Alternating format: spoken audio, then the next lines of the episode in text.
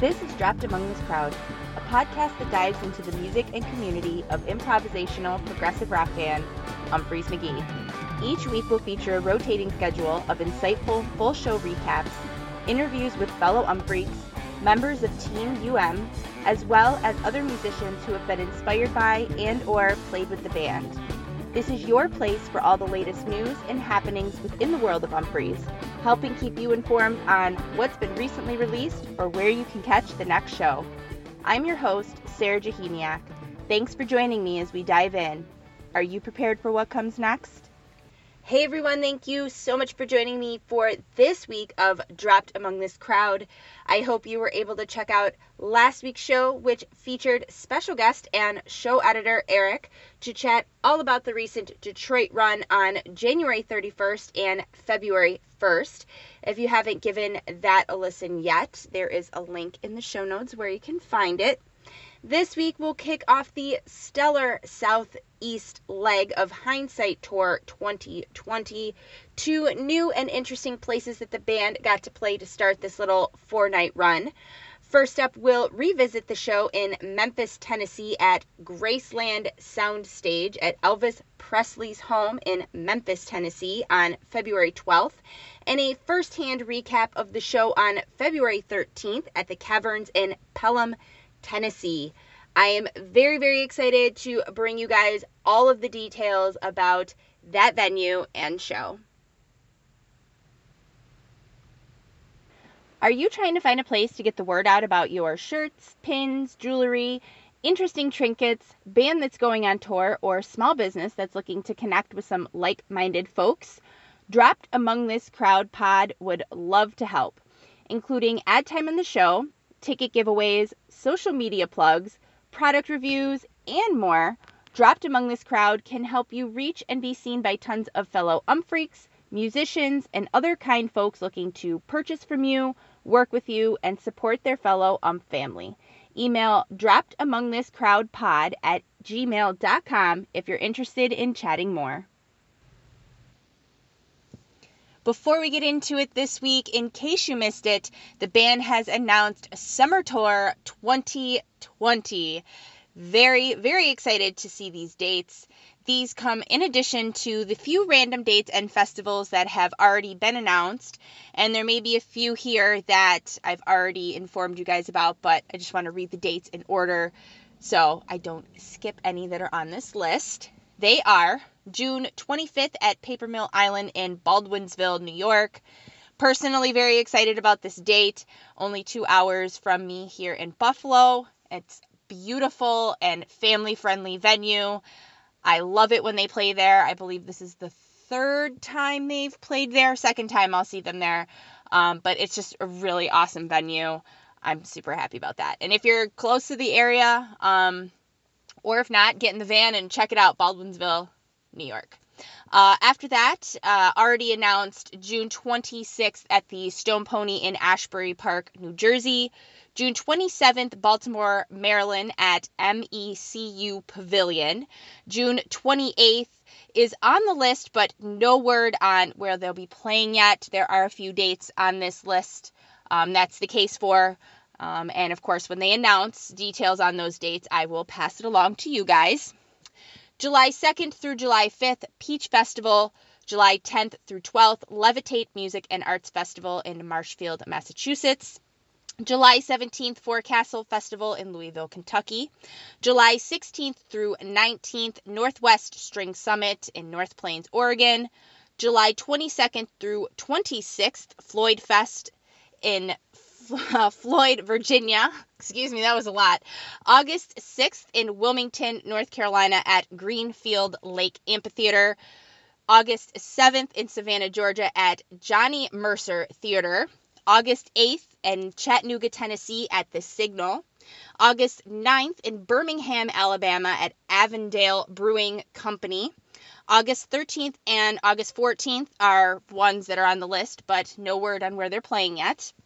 August 15th in Minneapolis, Minnesota at First Avenue. August 16th in Des Moines, Iowa at Brenton Skating Plaza. August 22nd and 23rd, again on the list, but no word. August 27th, Fayetteville, Arkansas at George's Majestic Lounge. August 28th in Nashville, Tennessee at Ascend Amphitheater. And August 29th in Indianapolis, Indiana at The Lawn at White River State Park. That show at that venue is always a fucking killer time for sure. Tickets go on sale this Friday, March 13th at 11 a.m. Eastern if you're listening to this when it airs on Tuesday, March 10th. There are um, definitely some of these dates will sell out. I know Wilmington last year definitely did. Um, so make sure you snag your tickets. All of the information you need for everything can be found in the show notes. All right, so let's get into it this week. February 12th at Graceland Soundstage at Elvis Presley's home in Memphis, Tennessee. This was the first time the band has played at this venue that is located on the Graceland property. Folks I know that did go to this show, this is the only one of the four night runs that we did not go to.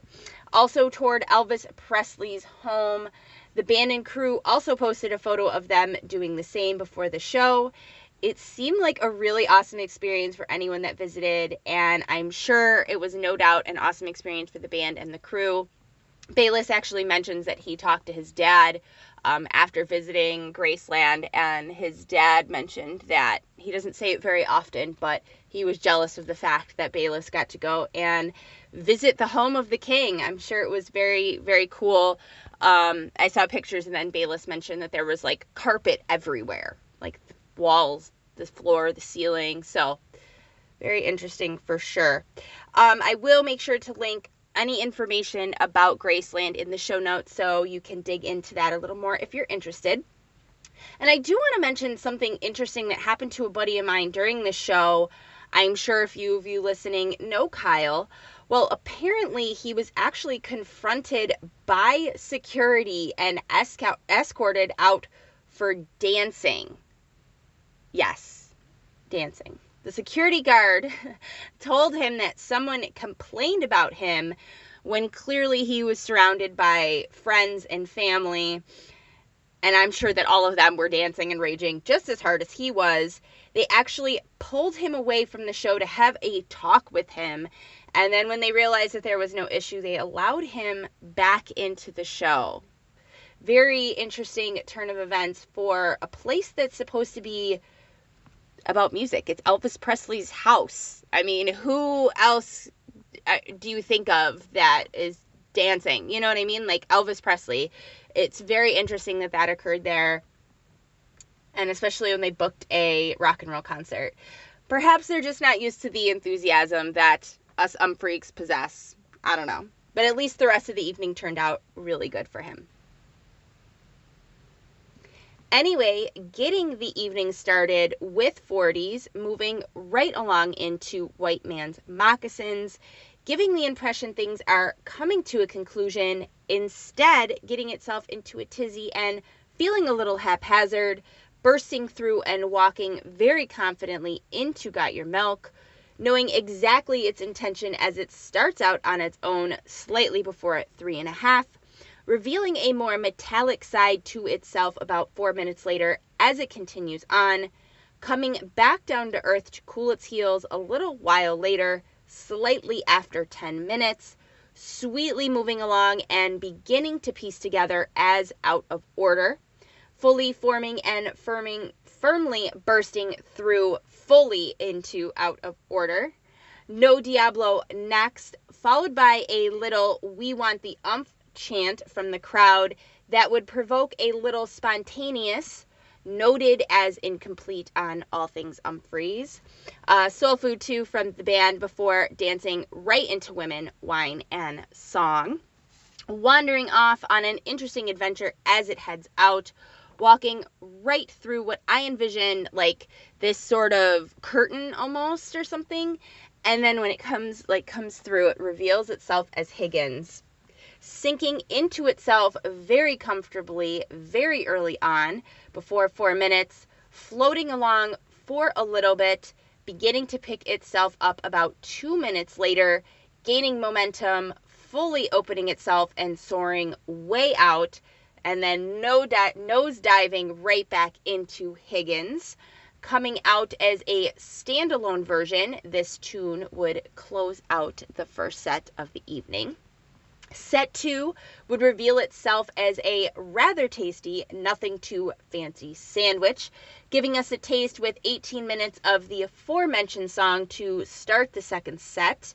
Getting really gritty about 12 minutes after spending a little time off wandering on its own, making things all sorts of interesting as it starts to lose its footing, trying to find itself as it continues on this haphazard path leaving nothing too fancy behind completely and sidestepping right into much obliged, followed by Haji, with Ringo coming out next, really sinking in after it heads out the second time, about seven minutes, continuing to trudge along, getting more heaviness to it as it goes on, starting to shed that off as it begins its dance back into Ringo not skipping a beat and moving right into wife soup next.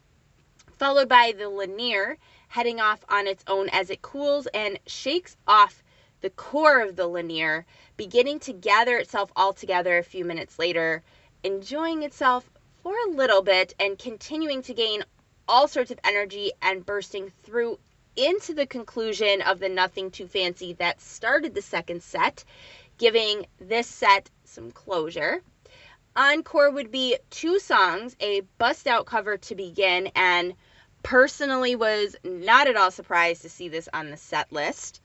Graceland by Paul Simon, last played October 1st, 2010 at the Depot in Salt Lake City, 943 shows ago. This one was actually placed as the opener on the paper set list, but it was decided that this one would be placed in the encore instead. And I think that was a really good choice.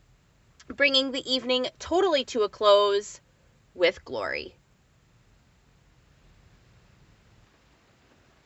Are you looking for the perfect gift for that rocker chick in your life? Perhaps you're looking for a killer new vintage rock kimono for yourself or a new sweet piece of canvas art for your apartment?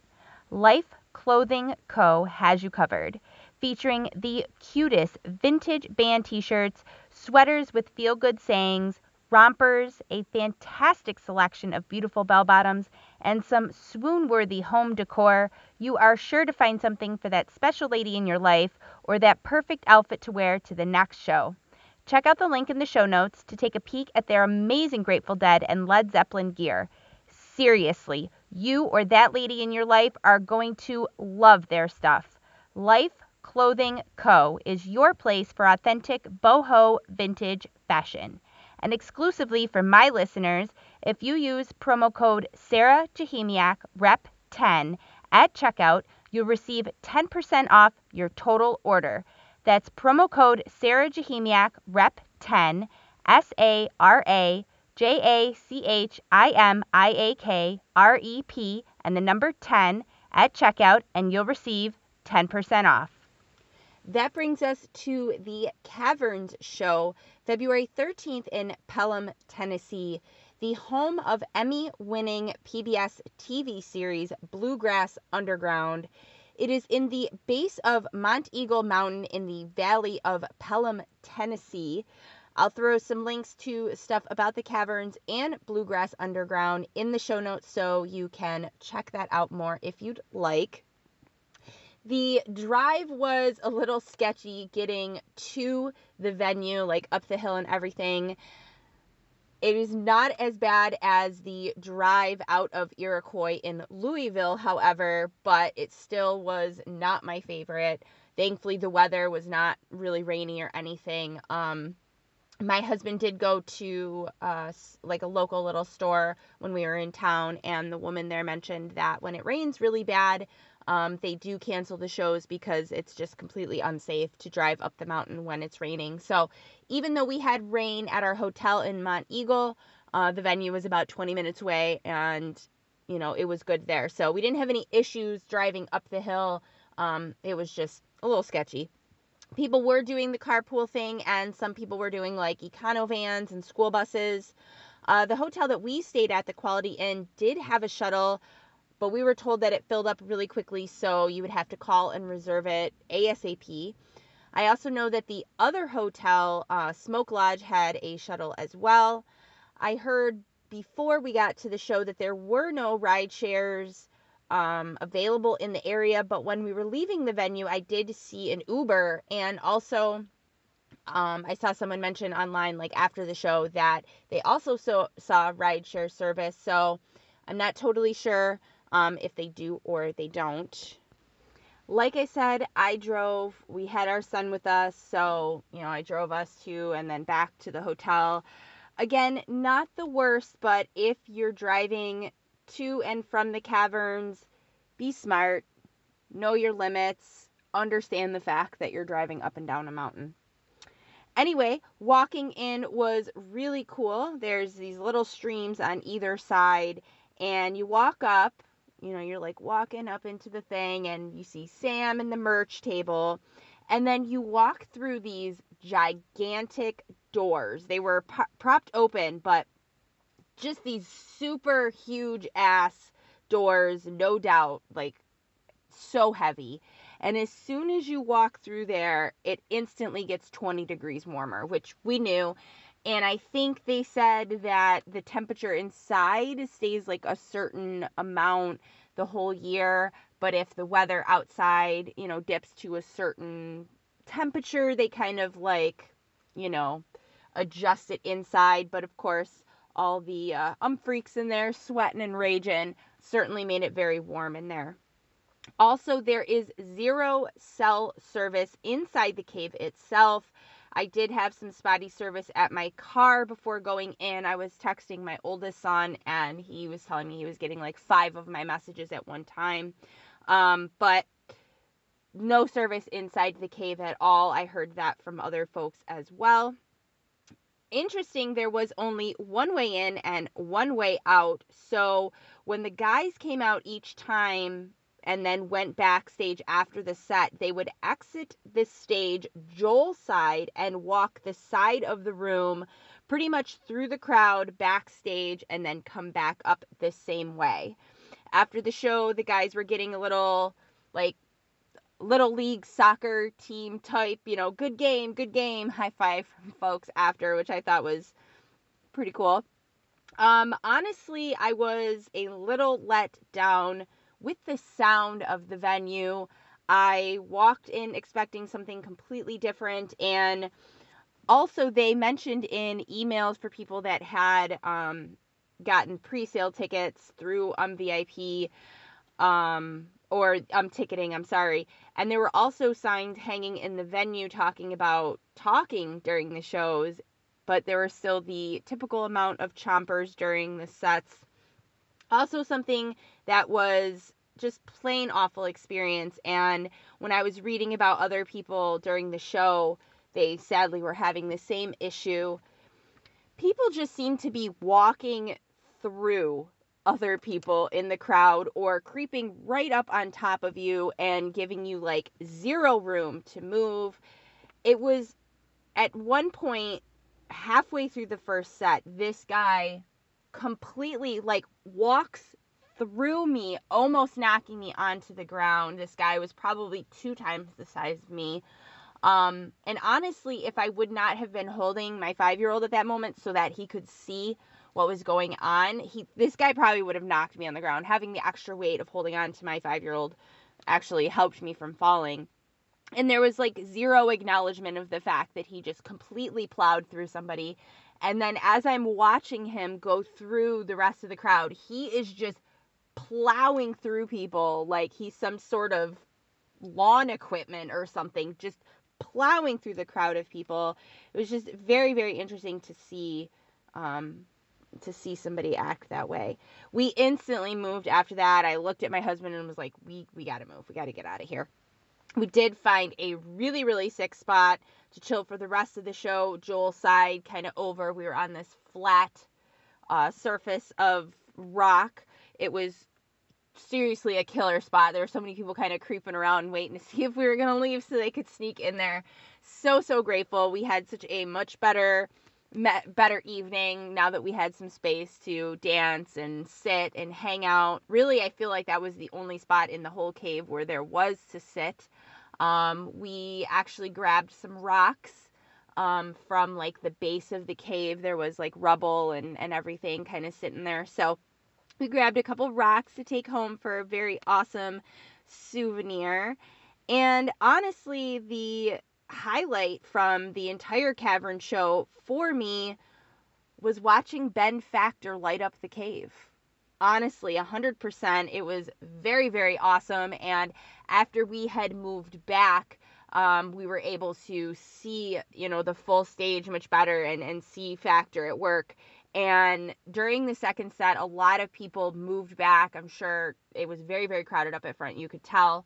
Um, but also to visually get you know, get it more, be able to see what was going on. And like I said, it was a huge highlight for me from the Cavern Show to watch Ben Factor light that up.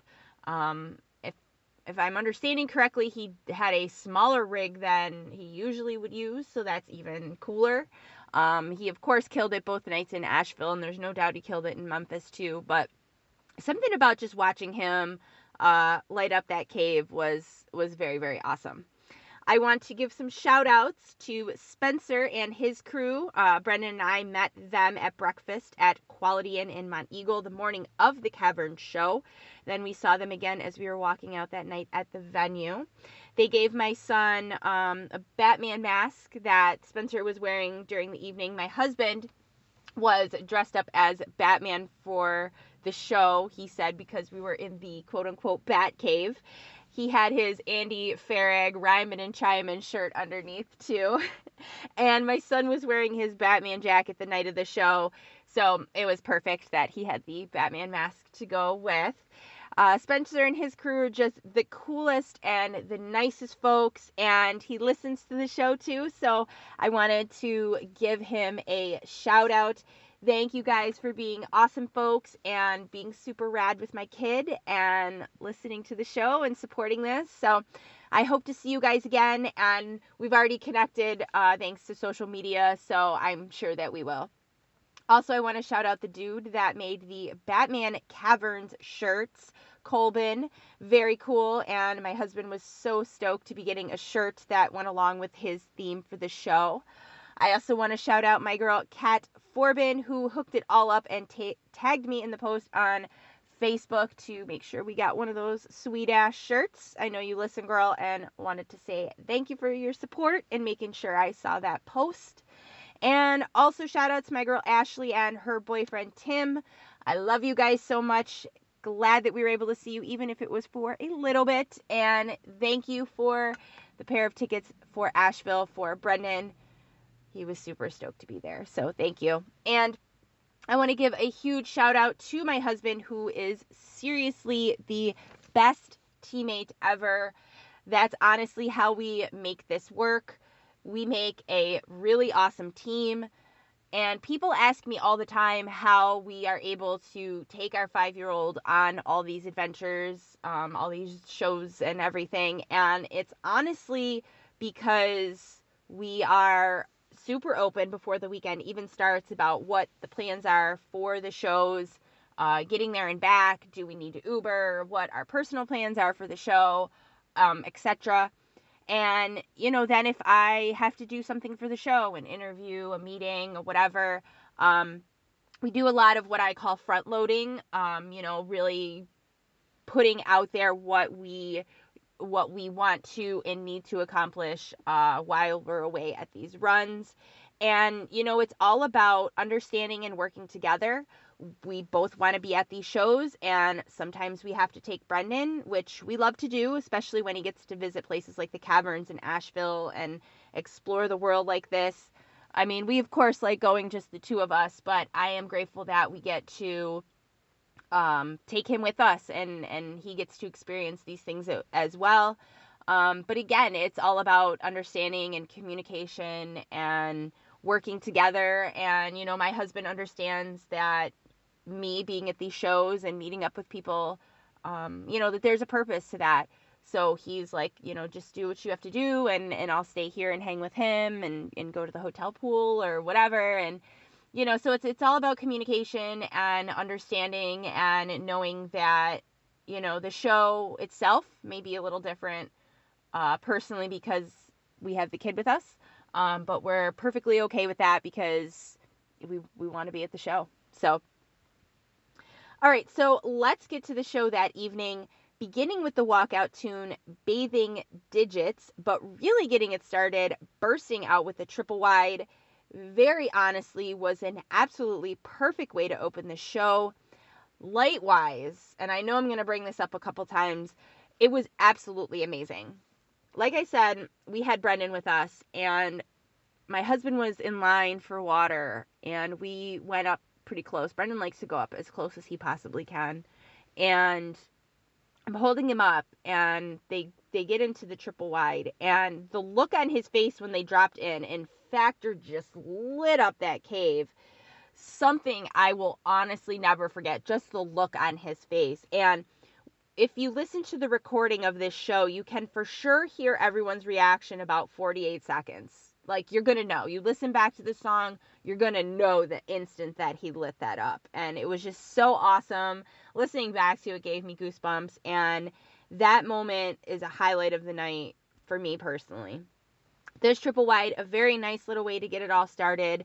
I never in my life thought I would be part of a triple wide dance party in a cave. And that's what I mean about this venue. Like, it was a very cool experience. And I mean, honestly, the number of cool experiences I know we've all can say that we've been able to have because of this band is endless. And if you didn't go to the caverns this year and they play again, I think you should go.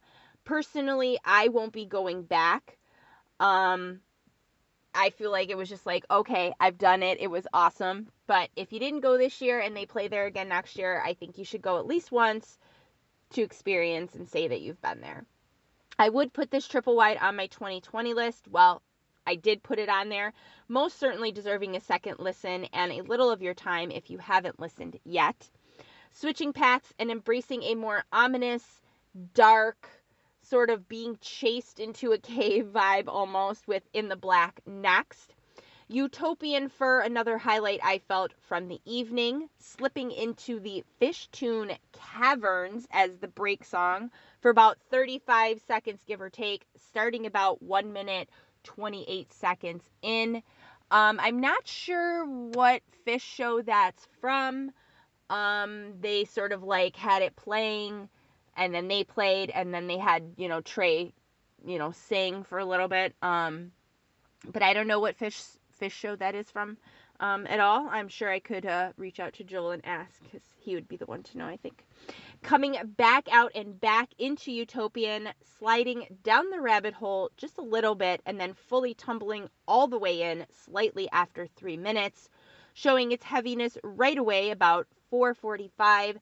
Sounds very familiar to me, and I'm going to dig into that one a little more. Maybe from Northfield is where I heard it recently or something. And honestly, when I heard it this first time, I'm thinking of, I thought it sounded familiar then. So, listen to that part in there about 445 and it does creep in again later on in the jam but listen to that and tell me if that sounds familiar if this sounds like something that we heard recently i'm going to dig into that personally myself and see what i can come up with if you listen to it and you know please reach out and tell me um, i would love to know rounding the corner and changing its mood falling apart and building itself back together wandering off and coming back into Utopia in about 15 minutes, taking it for one more walk around the neighborhood slightly after 19 and a half, running off, building itself way up and dropping down and revealing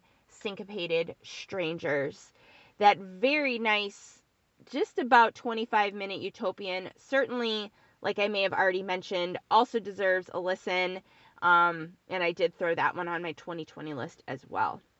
Syncopated would be a standalone version this evening, very sweetly sort of floating along slightly after three minutes, finding its way through about three minutes later, smoothly dancing itself back into syncopated and remind me would rage out to close the first set. And I did choose some songs with friends, like a list of what I thought they would play. I went on what I thought would sound good in the cave, while I felt the band for sure went more with what visually looked good with the lights when choosing songs to write this set list. Also, with the first set only being five songs, meant more jamming, allowing Factor to paint the cave like a canvas with those lights. I mean, still, just sitting here and thinking back to it, like that was definitely, uh, you know, one of the highlights from the entire weekend. Honestly, was was the lights in that cave. The only song I did get off the list that I mentioned that I thought would sound great in the cave, and it did, The Floor would open the second set, charging off slightly before three and a half coming back into the floor a few minutes later. Xmas at Wartime would come out next, a beautiful song that again allowed Factor the opportunity to paint the cave. The reds and the greens were just gorgeous. I love the color combinations that he's been doing the red and the green in Xmas at Wartime. Um, we'll get the purple and the yellows, and you know, just the color combinations that he does of stuff is just really, really beautiful. Thinking we're finished but com- instead completely ripping right the fuck open and aggressively stomping right into robot world completely rocking the fuck out of that cave 100% continuing to build this intense energy about it and having a very tool sound to it about the 5 minute mark as it trudges along. That vibe would sneak out again toward the end of 7 minutes ish before coming back down to earth for only a minute picking itself back up and dancing into a cover of the David Bowie and John Lennon tune Fame. Covered a total of 15 times, including recently. Last seen last year, February 21st, at the Clyde Theater in Fort Wayne, Indiana. The remainder of this second set would give us a nice little puppet string sandwich to drool over, and it most certainly did just that, I felt particularly the first part of this puppet string, when it starts to sink in about five minutes, coming out of the trenches about four minutes later, robotically moving along, shifting and opening into Nemo, dabbling into a little over the hills and far away from Zeppelin in there, slightly after four minutes. The bottom half coming out next, followed by Last Man Swerving and Sauntering back into Puppet String to close out the second set. Encore was one song, a cover of the Flock of Seagulls tune I Ran, played a total of 46 times, including this one here. Last seen last year, May 31st, in Ozark, Arkansas, at Backwoods Music Festival. Bayliss was singing I Ran into a Cave during the chorus, which was just super cheesy, and I loved every second of it. and I just wanted to mention before we wrap up this episode, I I just want to say, and I don't want to make it seem like Memphis was not a good show. And I don't know, maybe because I was not there, but I do listen to all of the shows to do the recaps for you guys. And I've definitely pulled some highlights from nights of shows that I was at or, or that I was not at, excuse me. Um, but I don't know. For me, Memphis just didn't feel like it had anything that I would come back to later on personally. Um, next week we're going to do both nights of Asheville and I'll share my thoughts on which shows I thought were, you know, the standouts from all four of the nights of this little jaunt in the southeast. But I just I just wanted to call that out and say that. Um, again, Memphis was not a terrible show by any means. Um, listening back to it was really great. I mean, we all know that they kill it every time they play. Um, but personally, just I didn't feel that there was anything um, in Memphis that kind of really really stood out to me. So I just uh, just wanted to mention that. So that's everything for this week. The set list for the shows discussed, as well as where you can listen, is in the show notes. If you have any questions or comments, please feel free to reach out. How you can do that is also in the show notes. And also another any other random facts or information that I chatted about in this episode, uh, you can find links to that in the show notes as well. Thank you again for joining me. I'll see you around these parts next week. Mad love.